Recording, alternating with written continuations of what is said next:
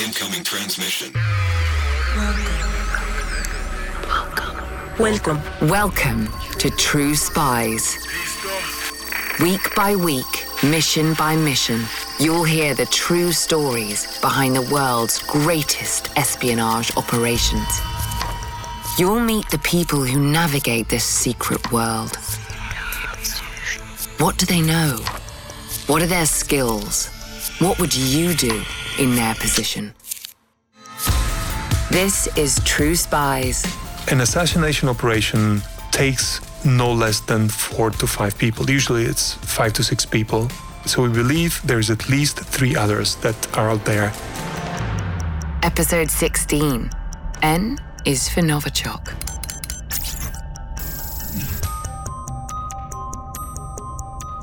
Meet Christo Grozev, not a spy, but a spy hunter. Not the trilby hat and turned up collar sort. No long evenings on lonely street corners, but rather days and nights in the depths of the internet. You might call Christo a data detective.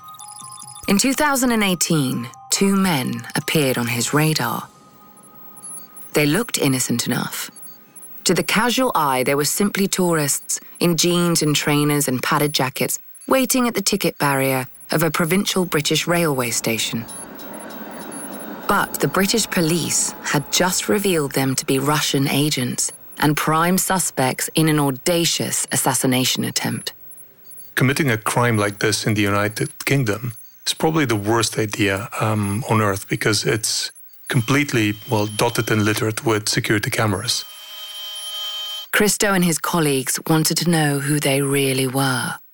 We had the advantage of having spent several years following exactly the type of people that were behind this operation. This is the story of how Christo revealed the true identities of the two hapless tourists, and so much more.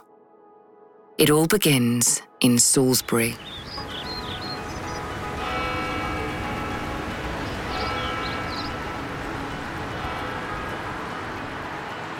Salisbury is a small city in the south of England.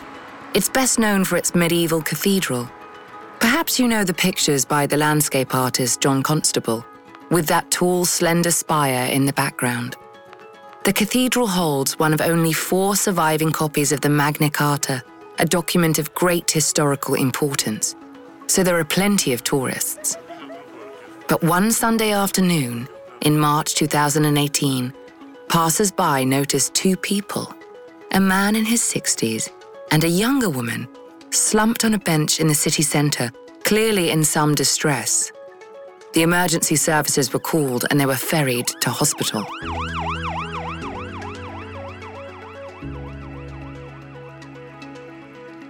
It didn't take long for disturbing facts to emerge. The man was identified as Sergei Skripal. Mr. Skripal, it seemed, was a former Russian spy. The younger woman was his daughter. They had both been poisoned. And by poisoned, I don't mean something cozy and Agatha Christie. The poison they found in Salisbury was a nerve agent, the kind of thing governments develop in chemical weapons labs. The British Prime Minister, Theresa May, knew exactly where to look for the culprits. It is now clear that Mr. Skripal and his daughter were poisoned with a military grade nerve agent of a type developed by Russia. Speaking in Parliament little more than a week after the attack, she had no hesitation in pointing the finger. Either this was a direct act by the Russian state against our country, or the Russian government lost control of its potentially catastrophically damaging nerve agent and allowed it to get into the hands of others. And the nerve agent had a name Novichok. Identified, the Prime Minister said, by experts at Britain's Defence Science Laboratory at Porton Down. Mrs. May added something else, the full significance of which emerged only later. It was an indiscriminate and reckless act against the United Kingdom, putting the lives of innocent civilians at risk. It took time for the extent of the risks to emerge nearly four months. And then another disturbing report from the small town of Amesbury, a few miles north of Salisbury. a couple in their 40s had been found unconscious in their flat, and a chilling announcement from counterterrorism police. This couple, too, had been exposed to Novichok, probably by accident. In the case of the Skripals, the Novichok appeared to have been applied to the handle of their front door. Miraculously, both of them survived. In this case, Charlie Rowley, a 45 year old, had picked up a discarded perfume bottle that seemed to have contained the deadly substance. Charlie Rowley, too, survived. His 44 year old partner, Dawn Sturgess, did not. She died on July the 8th. The police were now conducting a murder inquiry. Two months later, on September the 5th, the Prime Minister was back on her feet in Parliament.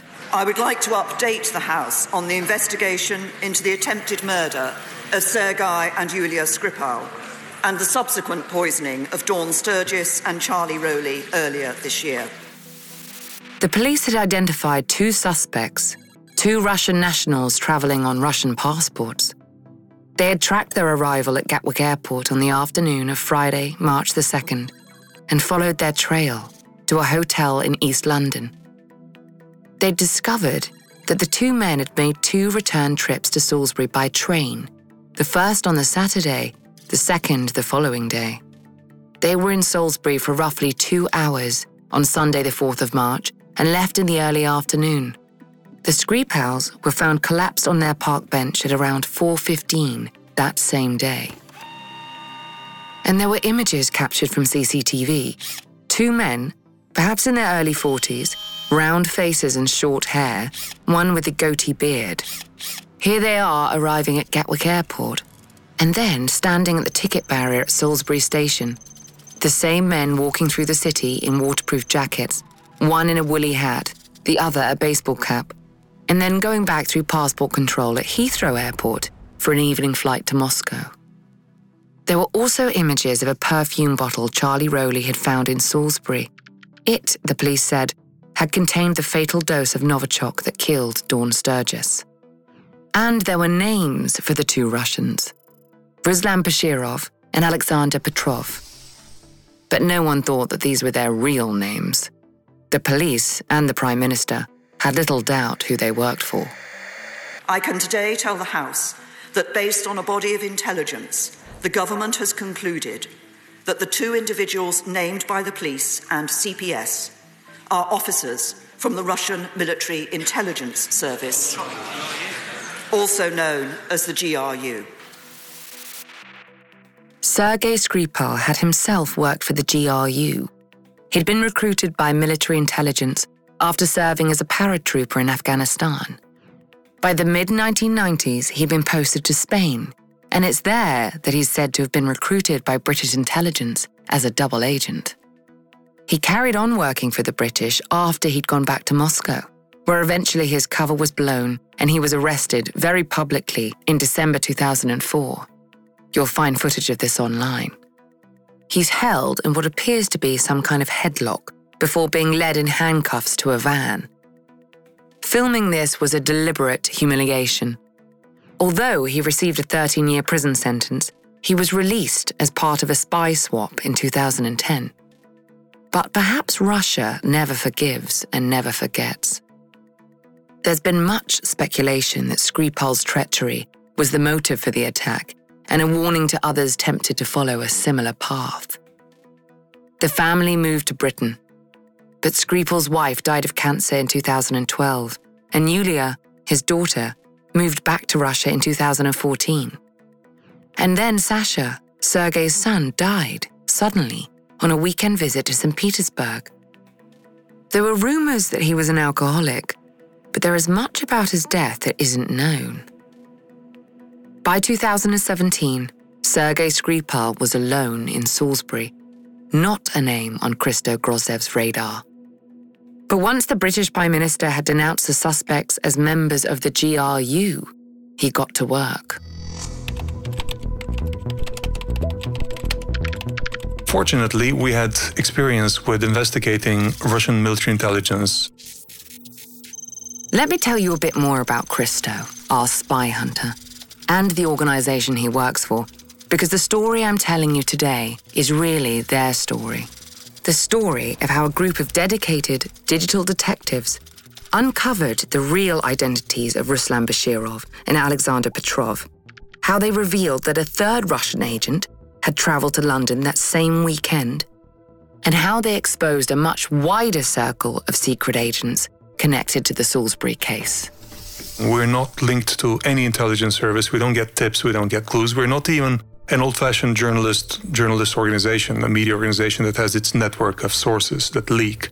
So all we can do is wait for some sort of shred of evidence to appear publicly, and then we take it from there. Perhaps you've heard of Bellingcat. It describes itself as an independent international collective of researchers, investigators, and citizen journalists. Registered in the Netherlands, but with staff and contributors in more than 20 countries, it relies on publicly available sources, what's known in the trade as open source intelligence, to reveal hidden truths. In short, Bellingcat's researchers crunch a lot of data. And Christo Grozev, you might say, is data cruncher in chief. Well, certainly when it comes to Russia. Russia is a very uh, online society and it's a very corrupt society as well. The two of these things together result in a lot of data being traded, people working for the FSB or for uh, law enforcement. The FSB is another of Russia's security agencies. They tend to download copies of their passport databases there on their office computers and then trade them for money with, with head of securities of private companies, for example, or with detective agencies. Sooner or later, such databases leak onto the open market. So we had started gathering such databases, and by by 2018, by the time we started looking at the Skripal case, we had already a collection of more than 500 regional databases containing passport data, uh, residential data, car ownership data, telephone number data, all of these allowed us to quite quickly figure out a plan on how to look for these two gentlemen and to figure out whether they're real or not. The one other thing you need to know about Bellingcat they like working with other people. We typically work with a Russian partner, uh, the insider, but in this particular case, the interest in the topic was so great that a lot of other international and Russian organizations were focusing on it at the same time. So it became almost like a global collaboration, journalistic collaboration.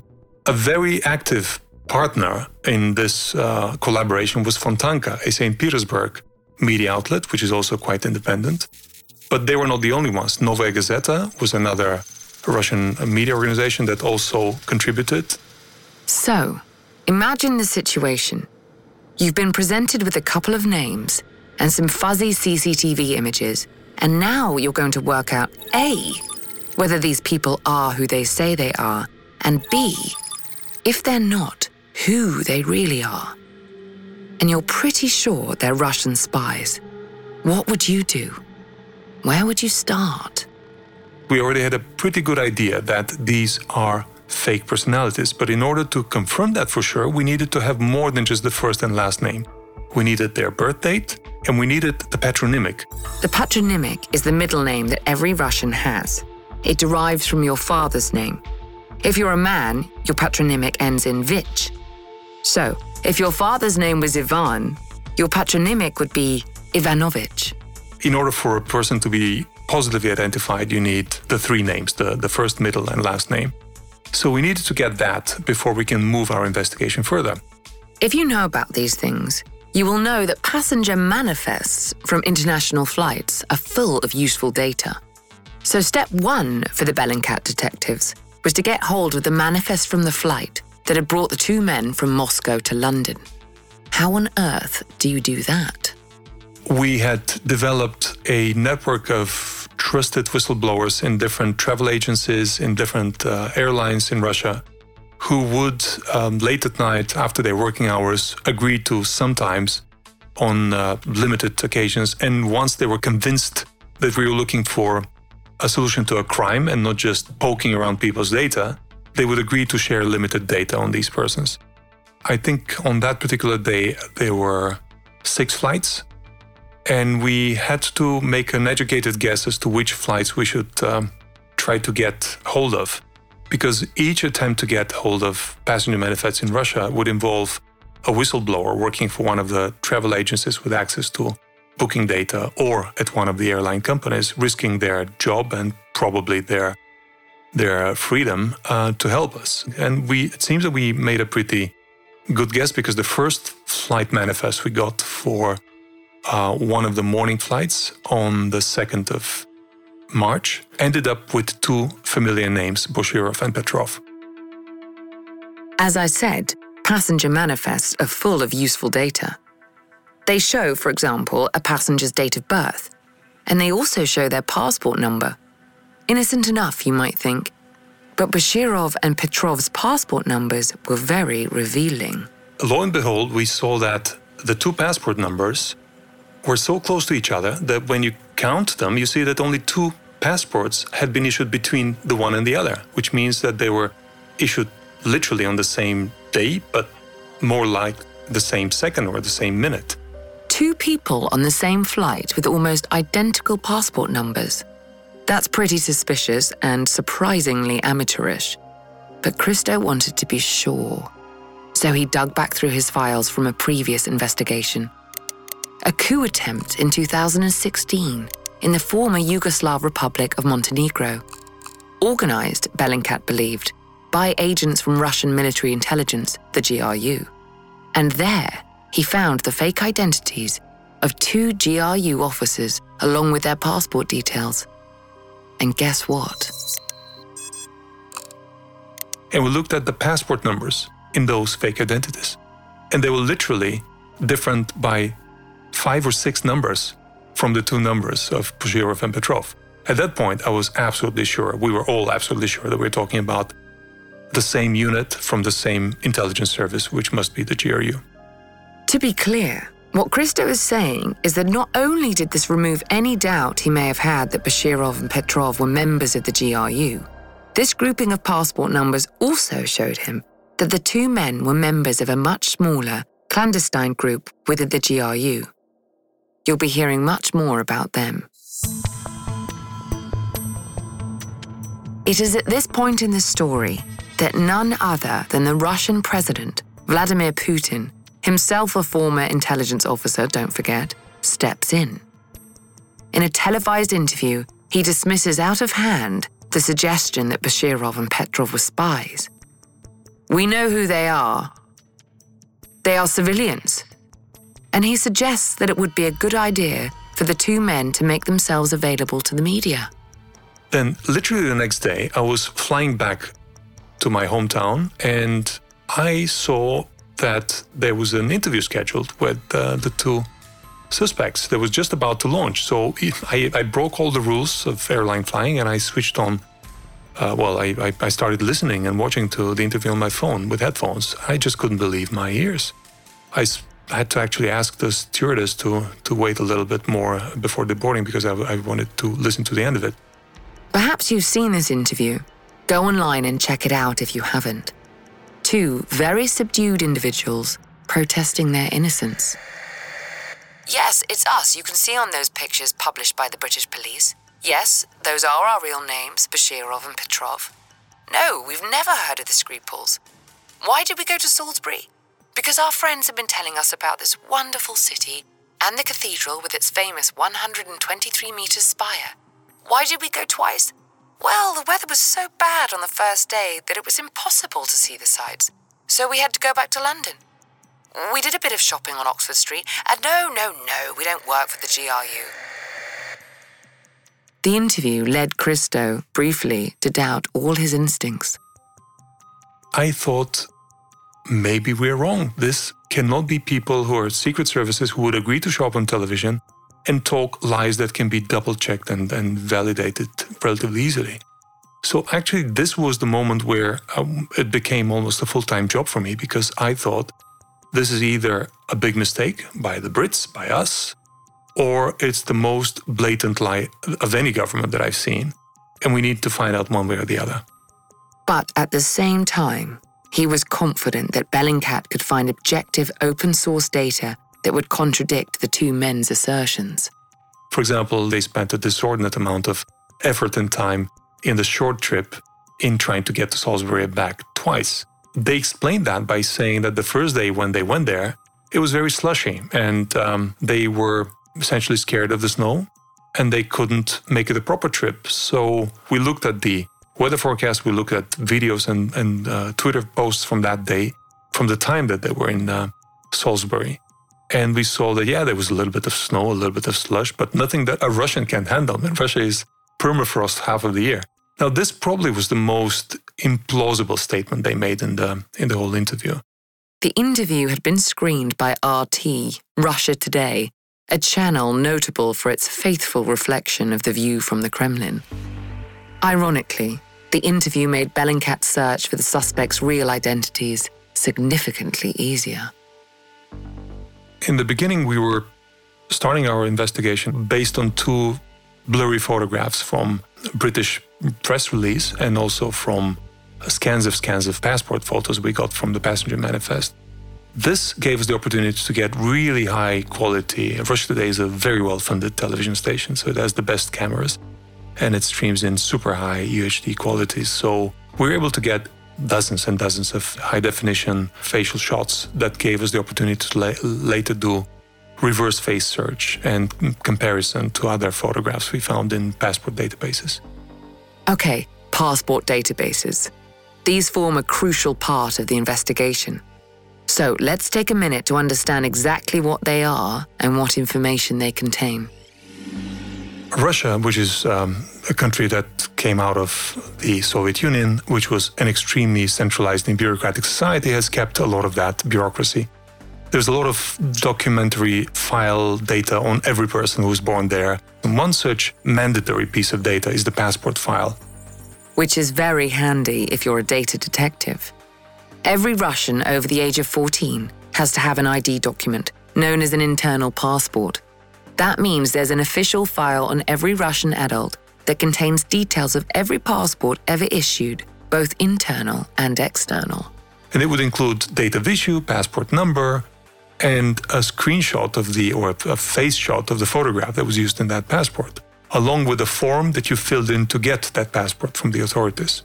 In addition, the file would contain a listing of all travel passports, international passports, that have been issued to that person a Soviet legacy that's a digital era goldmine for people like Christo. So, how to get their hands on the passport files of Ruslan Bashirov and Alexander Petrov? In both cases, we were able to use the, the help of a whistleblower who had a relative working in a, one of the agencies in Russia that has access to the com- central computerized system that have electronic versions of these passport files. And we had found somebody who was willing to access it for us and give us the passport file for the two of them. The first one they got hold of was Alexander Petrov's. They recognized the face straight away. This was the right man. But there was also a lot missing. His first passport entry was in the year 2009. And that makes no sense. I mean, everything preceding that was, was blank. There was a reference to a preceding passport that had been used as a reason to give the new passport. And that passport number was issued apparently in St. Petersburg. But when we looked in offline data from St. Petersburg, we found that this passport number didn't exist. So we knew that something was wrong, that this is a file most likely created from scratch in 2009 based on a newly invented identity. Because remember, Every Russian citizen has to have an internal passport from the age of 14. So, if Petrov's first passport had been issued only in 2009, that would make him 23 in 2018. One look at his TV interview was enough to know this clearly wasn't the case. There were other clues that we found in the second section of this passport file, which contains the applications um, for a passport that I mentioned earlier.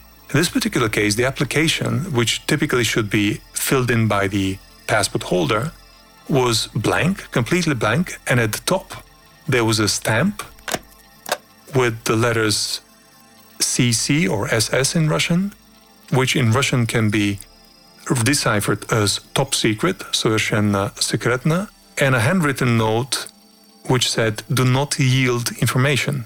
Now, all of this already then gave us the strong, strong conviction indication that this is a Secret Service operative, this is a non existent person, and somebody had written a note if anybody looks for information for this person, do not provide any information. Okay, so what have you got?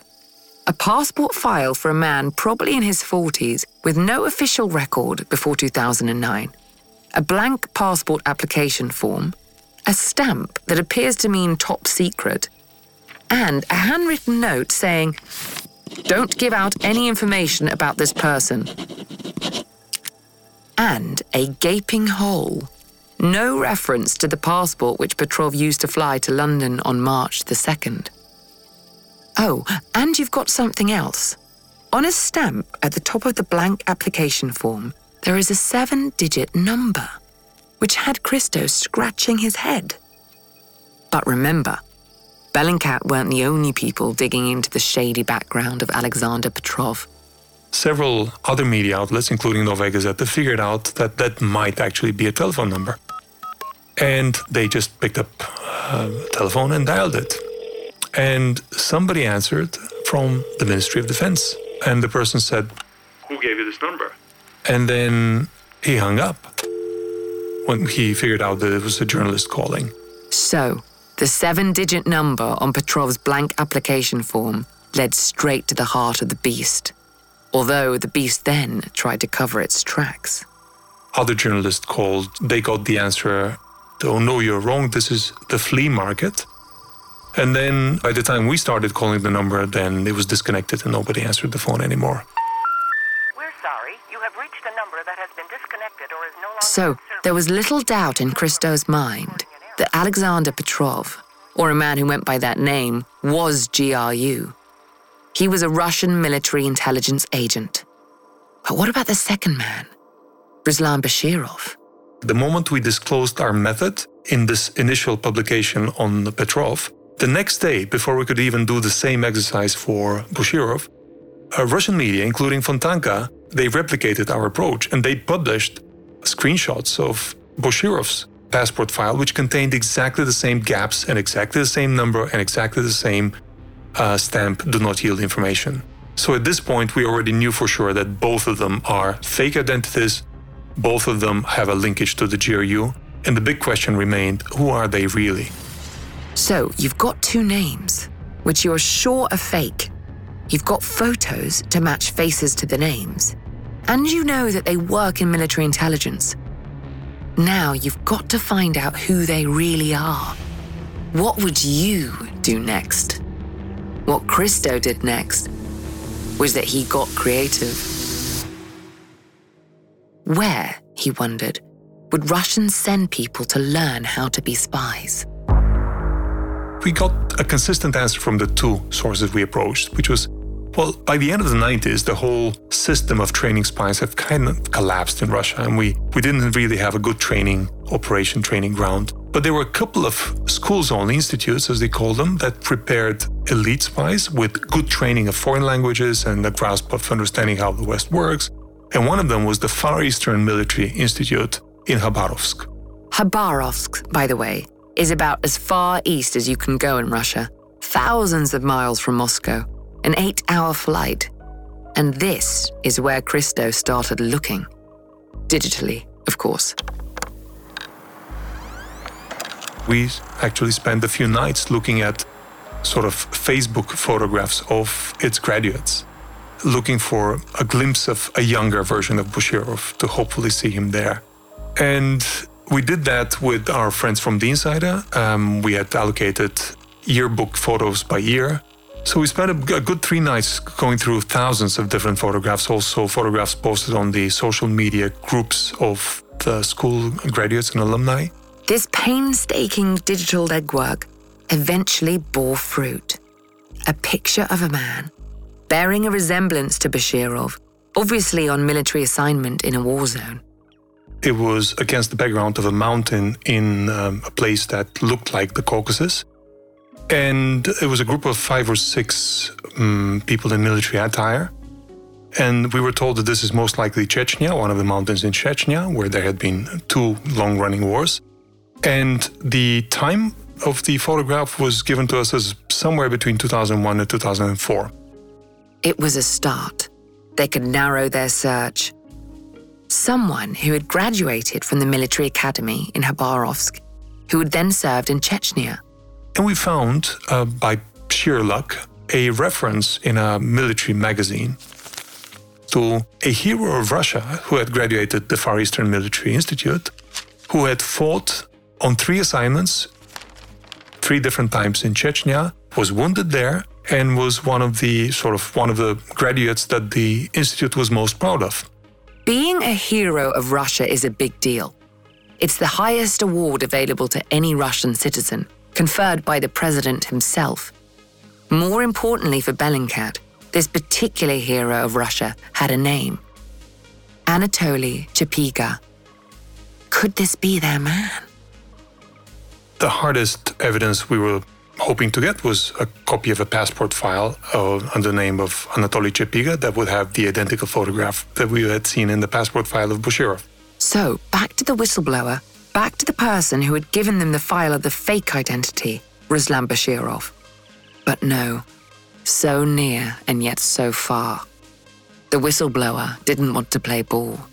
By this time, the uh, story had become central news all over the world, including in Russia. So this whistleblower actually felt threatened, and, and we, we agreed that it's not a good idea for, for him or her to do this, so we had to find somebody else. It took a few more days to find that someone. It was worth the wait. This was the moment when all of that trawling through thousands of pictures finally paid off. We got a file in the name of Anatoly Chepiga, and it had a photograph of a younger version of the person we had seen in the Russia Today interview. There he was. The man so keen to see the famous Salisbury Cathedral spire, but who'd been defeated by the snow. There was further confirmation of Chepiga's identity, if any were now needed, in the form of a video someone had shot inside the Khabarovsk Academy, where a wall of photographs celebrates graduates who later became heroes of Russia. And in the last column, we saw a face that we enhanced a little bit to get a better picture, and it looked definitively like a current version of uh, a very fresh version of the same person that we had seen on Russia Today. So we had two faces, two photographs, one from the passport file, one from the video of uh, the Wall of Fame, and both of them gave us a match. It was a big moment. Obviously, there was huge euphoria with us having identified a really uh, secret, deep covered Russian officer of the military intelligence. But now they had to identify the second man. And that turned out to be harder than they thought. For one thing, there are an awful lot of Alexander Petrovs in Russia, tens of thousands. So, how to narrow it down? Well, do you remember Montenegro? That failed attempt to topple the government in 2016, organized by agents of the GRU? Christo suddenly had a brainwave. One of the agents Bellingcat had unmasked had had a fake identity that wasn't very different from his real name. So they would use in those cases the first name and the patronymic of the real person. They would maintain the birth date, and they would only change typically the last name. And remember, they already had the passport file in the name of Alexander Yevgenyevich Petrov, the one that was missing so much information. But it did contain a date of birth, not necessarily an accurate one, but a starting point nonetheless. And, crucially, there was reference to a previous passport having been issued in St. Petersburg. So why not start there? When we looked in the St. Petersburg residential database, the historical database of people residing in St. Petersburg, we looked for a combination of the name Alexander, the middle name Yevgenyevich, which belonged to Petrov, and the birth date that belonged to Petrov. But having lived in St. Petersburg, and we found only one person that matched these criteria. And that person was named Alexander Yevgenyevich Mishkin. So, could Alexander Yevgenyevich Petrov actually be Alexander Yevgenyevich Mishkin? there were further clues that made this look likely. Then we looked at the address that he was registered at, and we found out to be an address that was just across the street from the Military Medical Academy of Russia, the premier military academy, which is based in St. Petersburg uh, for medical doctors. And we found that this address was essentially a dorm uh, that was used by students in that military academy. So at that point, we had a pretty good hypothesis that this may be our guy. Moreover, that if it is our guy, then we have a new breaking story. One of the two people who had gone out to try to poison Skripal and his daughter was not only a GRU officer, he was a medical doctor who was part of the team. That, on one hand, would have been shocking, but on the other hand, would, would actually make sense. Now they have to prove the hypothesis more digital shoe leather. Then we approached uh, a lot of the uh, known graduates of the university, um, of the medical academy on social media. This was done by our um, friends from the Insider. Uh, we sent more than 100 direct messages to people to ask them if they knew this face. We showed them a photograph of Petrov. Most of them very quickly responded that no, we don't know, we've never seen this person. But then, bingo. I got an anonymous email a couple of days later saying, I know I couldn't say anything when I was approached on social media because VK and OK are monitored by the FSB. But I want to tell you that, yes, I know this guy. He was one class above me. His name is Mishkin. And yes, he's the same guy that we saw on television last week. Petrov is definitely Mishkin. So, what's the next step? Well, you should be getting used to the routine by now a photograph. A photograph that matches Petrov to Mishkin. So, it's back to those passport files, the one that contained data on every Russian citizen going back to the age of 14. But there's a problem now. Bellingcat has already exposed Anatoly Chepiga, and it's becoming too risky for whistleblowers to go into online databases. They might trigger an alert. So Christo needs to find a database that has already been downloaded. One such source was a car insurance officer with access to an offline database of car sales, car registrations, car insurances, he was kind enough to share with us a copy of the driver's license and of the actual passport scan that had been left by Mishkin when he had been buying a car. And that passport showed his face. That was exactly the same face that we had seen on the Russia Today interview and on the Petrov file. So that's how we confirmed for sure that it's uh, the same person, that Mishkin doctor medical doctor and GRU officer Alexander Mishkin is in fact the second suspect in the Salisbury case. When Bellingcat had identified the first man as Anatoly Chepiga, they had sent a local reporter to the place he grew up to find out if anyone there remembered him. They did the same in the case of Alexander Mishkin. He came from a small village in Siberia. At about 11:30 that evening, we got a message from our guy saying, "You won't believe it. I can't send you more data now, so you'll hear from me when I'm out of here." But I was able to talk to his neighbors. He's a hero of Russia as well. And that was a bombshell. I mean, I couldn't sleep that night. The next day, Christo heard the whole story. Apparently, his grandmother had been a local medical worker and she always said to his neighbors that I want my grandson to become a doctor. And she took care of him because his parents had lived in a nearby town, uh, toiling away at some factory. So he was very close to his grandmother. And she had shared with the neighbors a photograph of him handshaking the Russian president and getting the Hero of Russia award sometime in late 2014, 2000, early 2015. She would never let any of the neighbors touch that photograph, so she would only show it from her hands. But it was one of the biggest achievements of her life, and she was so proud of it. Unfortunately, by the time our reporter was there, the grandmother had been whisked away by security services because they knew that we were coming. They had seen that reporters came to Chepiga's birthplace and they knew that we would be coming to Mishkin's place soon, so she was out of there. But this story um, confirmed once again that we have two heroes of Russia, highly decorated people, who had been entrusted with this mission to go and try to poison Sergei Skripal. It's a good story, right? Well, it's about to get even better.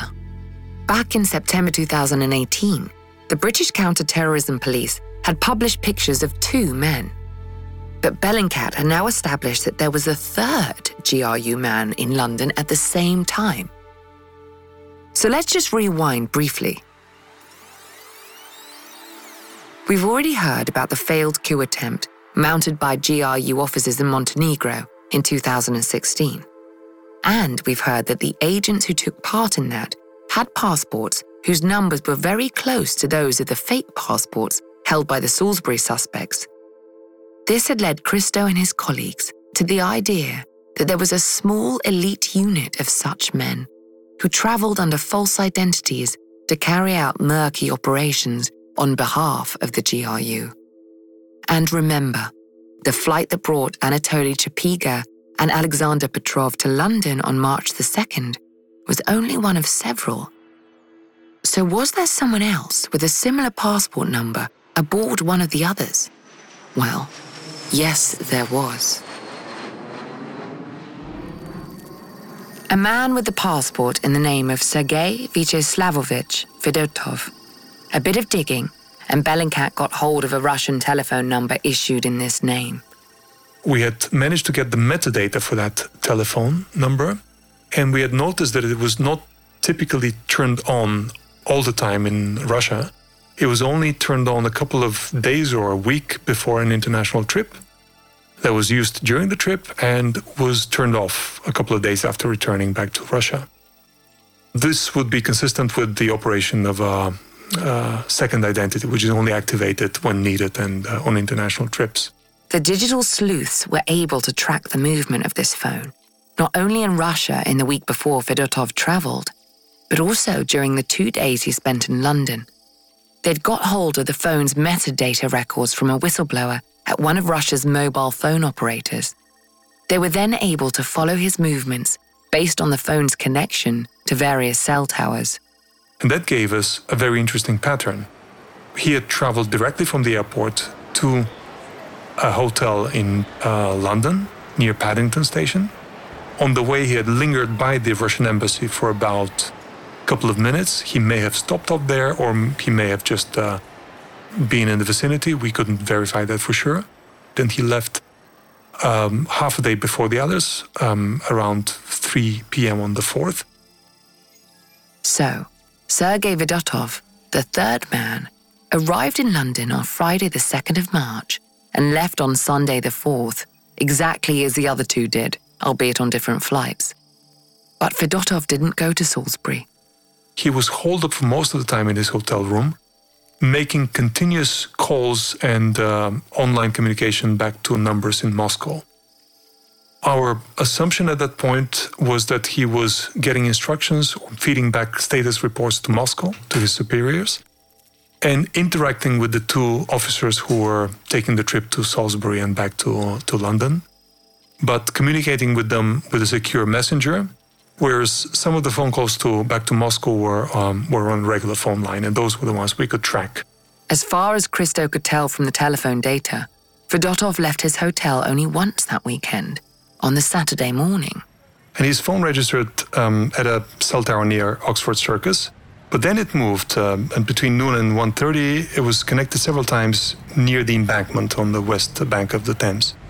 So it's interesting that according to what we know about Chepiga's and Mishkin's movements from um, British police, they arrived from their hotel to Waterloo Station at approximately 11:45. Their train to Salisbury was more than an hour later at 12:50. Waterloo Station is about 10 minutes walk, if I remember, from the embankment, and therefore they would have had enough time to meet in person, whether to exchange some last-minute instructions or, or pass on an object uh, from one to the other. But in any case, um, the area between the embankment and the Waterloo station would have been a convenient place for such a brush off meeting. A brush off is a classic piece of tradecraft where something is handed over surreptitiously but often in public. Could this have been where the perfume bottle changed hands? Fedotov's little excursion is an intriguing detail, not least because he appears to have been near Oxford Street. You'll recall that Chepiga and Petrov had said in their interview on Russia Today that they'd been shopping on Oxford Street. If they had met there and had been captured on camera, they probably wanted to create a, an alibi for why they were there. And probably that's why they mentioned the Oxford Street um, so visibly in the interview. Fedotov, according to the passenger manifest of his flight, had travelled at very short notice. He'd bought his ticket only the night before he flew, which incidentally is also true for Chepiga and Mishkin, a fact that further undermines, you might think, the story of a long standing desire to observe the wonders of Salisbury Cathedral. Yulia Skripal, as we've heard, didn't live in the UK any longer. She had flown in on March the 3rd to visit her father. Could this provide a clue as to why the attack took place when it did? Did the agents decide to travel when they did on discovering that Yulia was flying to the UK? Was she a target rather than an innocent bystander?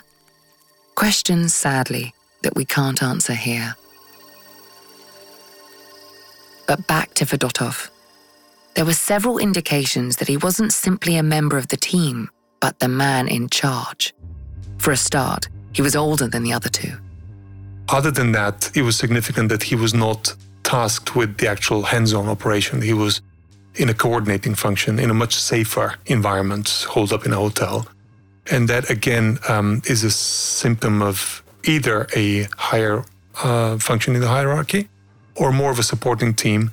But given that um, that he was uh, communicating back and forth all the time and did apparently meet with them, we we think at least one senior member is always present in such operations from uh, our understanding of how they work. And our assumption was that it's uh, the senior most. So, who was Fedotov? Well, we know the procedure by now. Find the passport file and it will shed its secrets. The problem for Christo by now was the Russian authorities were wise to Bellingcat's methods. By the time we started looking for his real identity, the uh, Russian uh, security services had done everything possible to purge all data. Not only were they deleting data of, of their officers, both from the GRU and the FSB, but in some cases, they were modifying data, falsifying data, so that we wouldn't find an empty file, but a file that would seem like it belonged to a different person. So they became reliant on databases that had already been leaked, ones from which the Russians would not be able to delete information. We did get a photograph of Sergei Fedotov from a border crossing database of Russia, which um, had uh, a whistleblower with access to the border crossing data had kept the last passport photo used by this person when he had crossed to go to the UK. So we had a blurry photograph of Fedotov. But try as they might, they couldn't find a match for this photo. They tried the old trick of finding someone else with the name combination, Sergei Vyacheslavovich, but that was no good.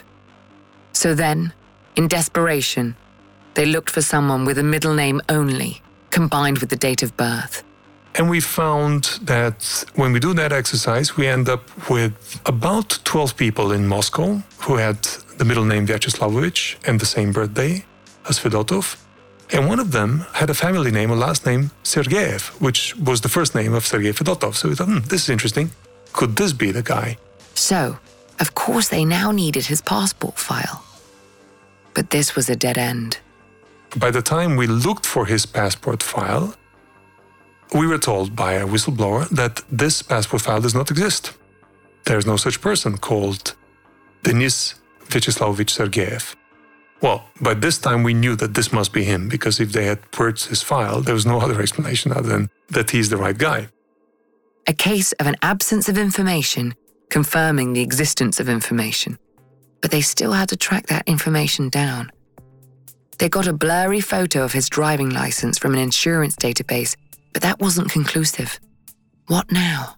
Then, what really gave us a uh, strong visual evidence that we moved on was an old video documentary we found, which had been shot by the Russian military in in-house videographer after a operation in 1998 in the Caucasus, and um, a person who was by that time major uh, with the name Denis Vyacheslavovich Sergeyev had uh, been wounded. He had taken on the command after his commander had been killed, and he had essentially taken his uh, unit out of harm's way. We saw this narration in a in an excerpt from a book that we found. And the book made reference to a film that had been made about this operation by the Russian Ministry of Defense. We spent a few days looking for an old copy of this film. Ultimately, we were able to find the author, the director of this film, who uh, shared with us a copy, and we found an actual on-screen interview with uh, with Denis Sergeyev, which was in a much better quality than the blurry photograph we had received from the driver's license for his motorcycle. Weeks and weeks of digital digging had finally paid off. They had their man, Sergei Vyacheslavovich Fedotov, who had spent a busy weekend in a Paddington hotel in March 2018, was without doubt Denis Vyacheslavovich Sergeyev, a major general in the GRU. And it seems Sergeyev, as police might say, had previous. As we've heard, Bellingcat was slowly putting together a database of people they thought belonged to this elite group of Russian secret agents, a database based on the similarity of their passport numbers. And they noted that several of these people had been in Bulgaria all at the same time in early 2015. One of them was Sergeyev. He'd been there twice, in April and then again in May. But he was not the only one. Two members that had been engaged with the Montenegro coup attempt had also visited in days, one day or two days before his trips. Furthermore, um, four other members that we had not identified or linked to other operations, but could link to this unit because of the fake identities and fake numbers that, uh, that they were traveling on, were also with him. So, what had happened in Bulgaria in the spring of 2015 that might have required the attention of a group of Russian agents? Christo began to trawl the internet. And one thing we could find was unsuccessful attempt to poison a Bulgarian arms manufacturer. Yes, you heard that right. An attempt to poison a Bulgarian arms manufacturer. Ring any bells? It had become a cold case without really anybody finding the real reason why this person and his son and the production manager of his mm, arms manufacturing facility in Bulgaria had ended up in hospital after having dinner one evening. The victim's name in this case was Emilian Gebrev. He was the hardest hit of the three. He uh, fell into a coma and uh, uh, they were fighting for his life for more than a week, and it took him about three weeks before he could recover, uh, nearly in full. He, he believes he's not fully recovered until today. In early 2019, Bellingcat published the story revealing Fedotov's true identity and his link to Bulgaria. Mr. Gebrev, the arms manufacturer, got in touch. He said, Oh, I, I think this may be related to my story. And at the time, nobody knew what Novichok is, but now everybody knows, so uh, maybe we should revisit my case. So he immediately approached the Bulgarian prosecution and uh, law enforcement and said, I want my case reopened. I want you to look at the hypothesis of Novichok being having been used on me. The Bulgarian authorities obliged. We shared all the data we had gathered with uh, Bulgarian law enforcement and with Mr. Gebrev himself. And further to the original overlap of which we knew based on open source data, what we didn't know was that the second trip by Sergeyev in May, late May, coincided with another relapse of Mr. Gebrev, um, where he felt he was poisoned again and he went back to hospital. So it appears, it would appear that um, after the first unsuccessful attempt, they may have come back to try to poison him again because he ended up in hospital. We've seen the, the records. At this point, no one has been able to confirm that Mr. Gebrev was poisoned with Novichok. But there is evidence to suggest a modus operandi similar to Salisbury. In this case, it seems whatever the substance was, it was applied to the door handle of Mr. Gebrev's car, which was parked in an underground garage. The Bulgarian prosecutor has released CCTV footage of a man wandering around the garage the day Mr. Gabrev fell ill. And Bellingcat's investigations show Sergeyev traveling under the alias of Fedotov, had stayed with his colleagues in a hotel nearby. They had, Bellingcat says, asked for rooms with a view of the garage entrance. Bulgarian prosecutors have now charged three men with the attempted murder of Mr. Gebrev. One of them is Denis Vyacheslavovich Sergeyev, but he has not been charged in connection with the attacks on the Skripals. So, are there perhaps more people yet to be revealed with a role in the Salisbury case, too? Christo Grozev is certain of it. We are positive we haven't discovered all of the members of this operation. Uh, why do we think so?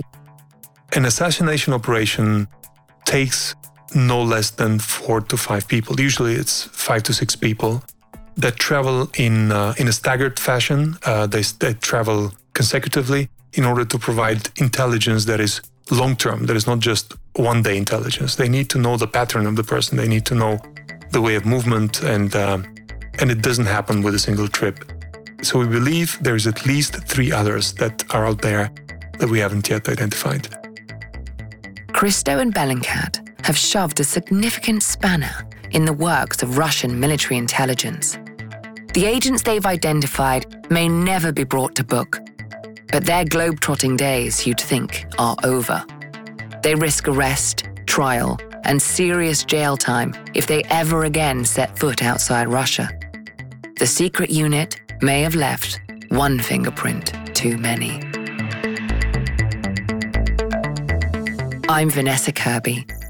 Join us next week for another brush with true spies. We all have valuable spy skills, and our experts are here to help you discover yours. Get an authentic assessment of your spy skills created by a former head of training at British intelligence for free now at spyscape.com.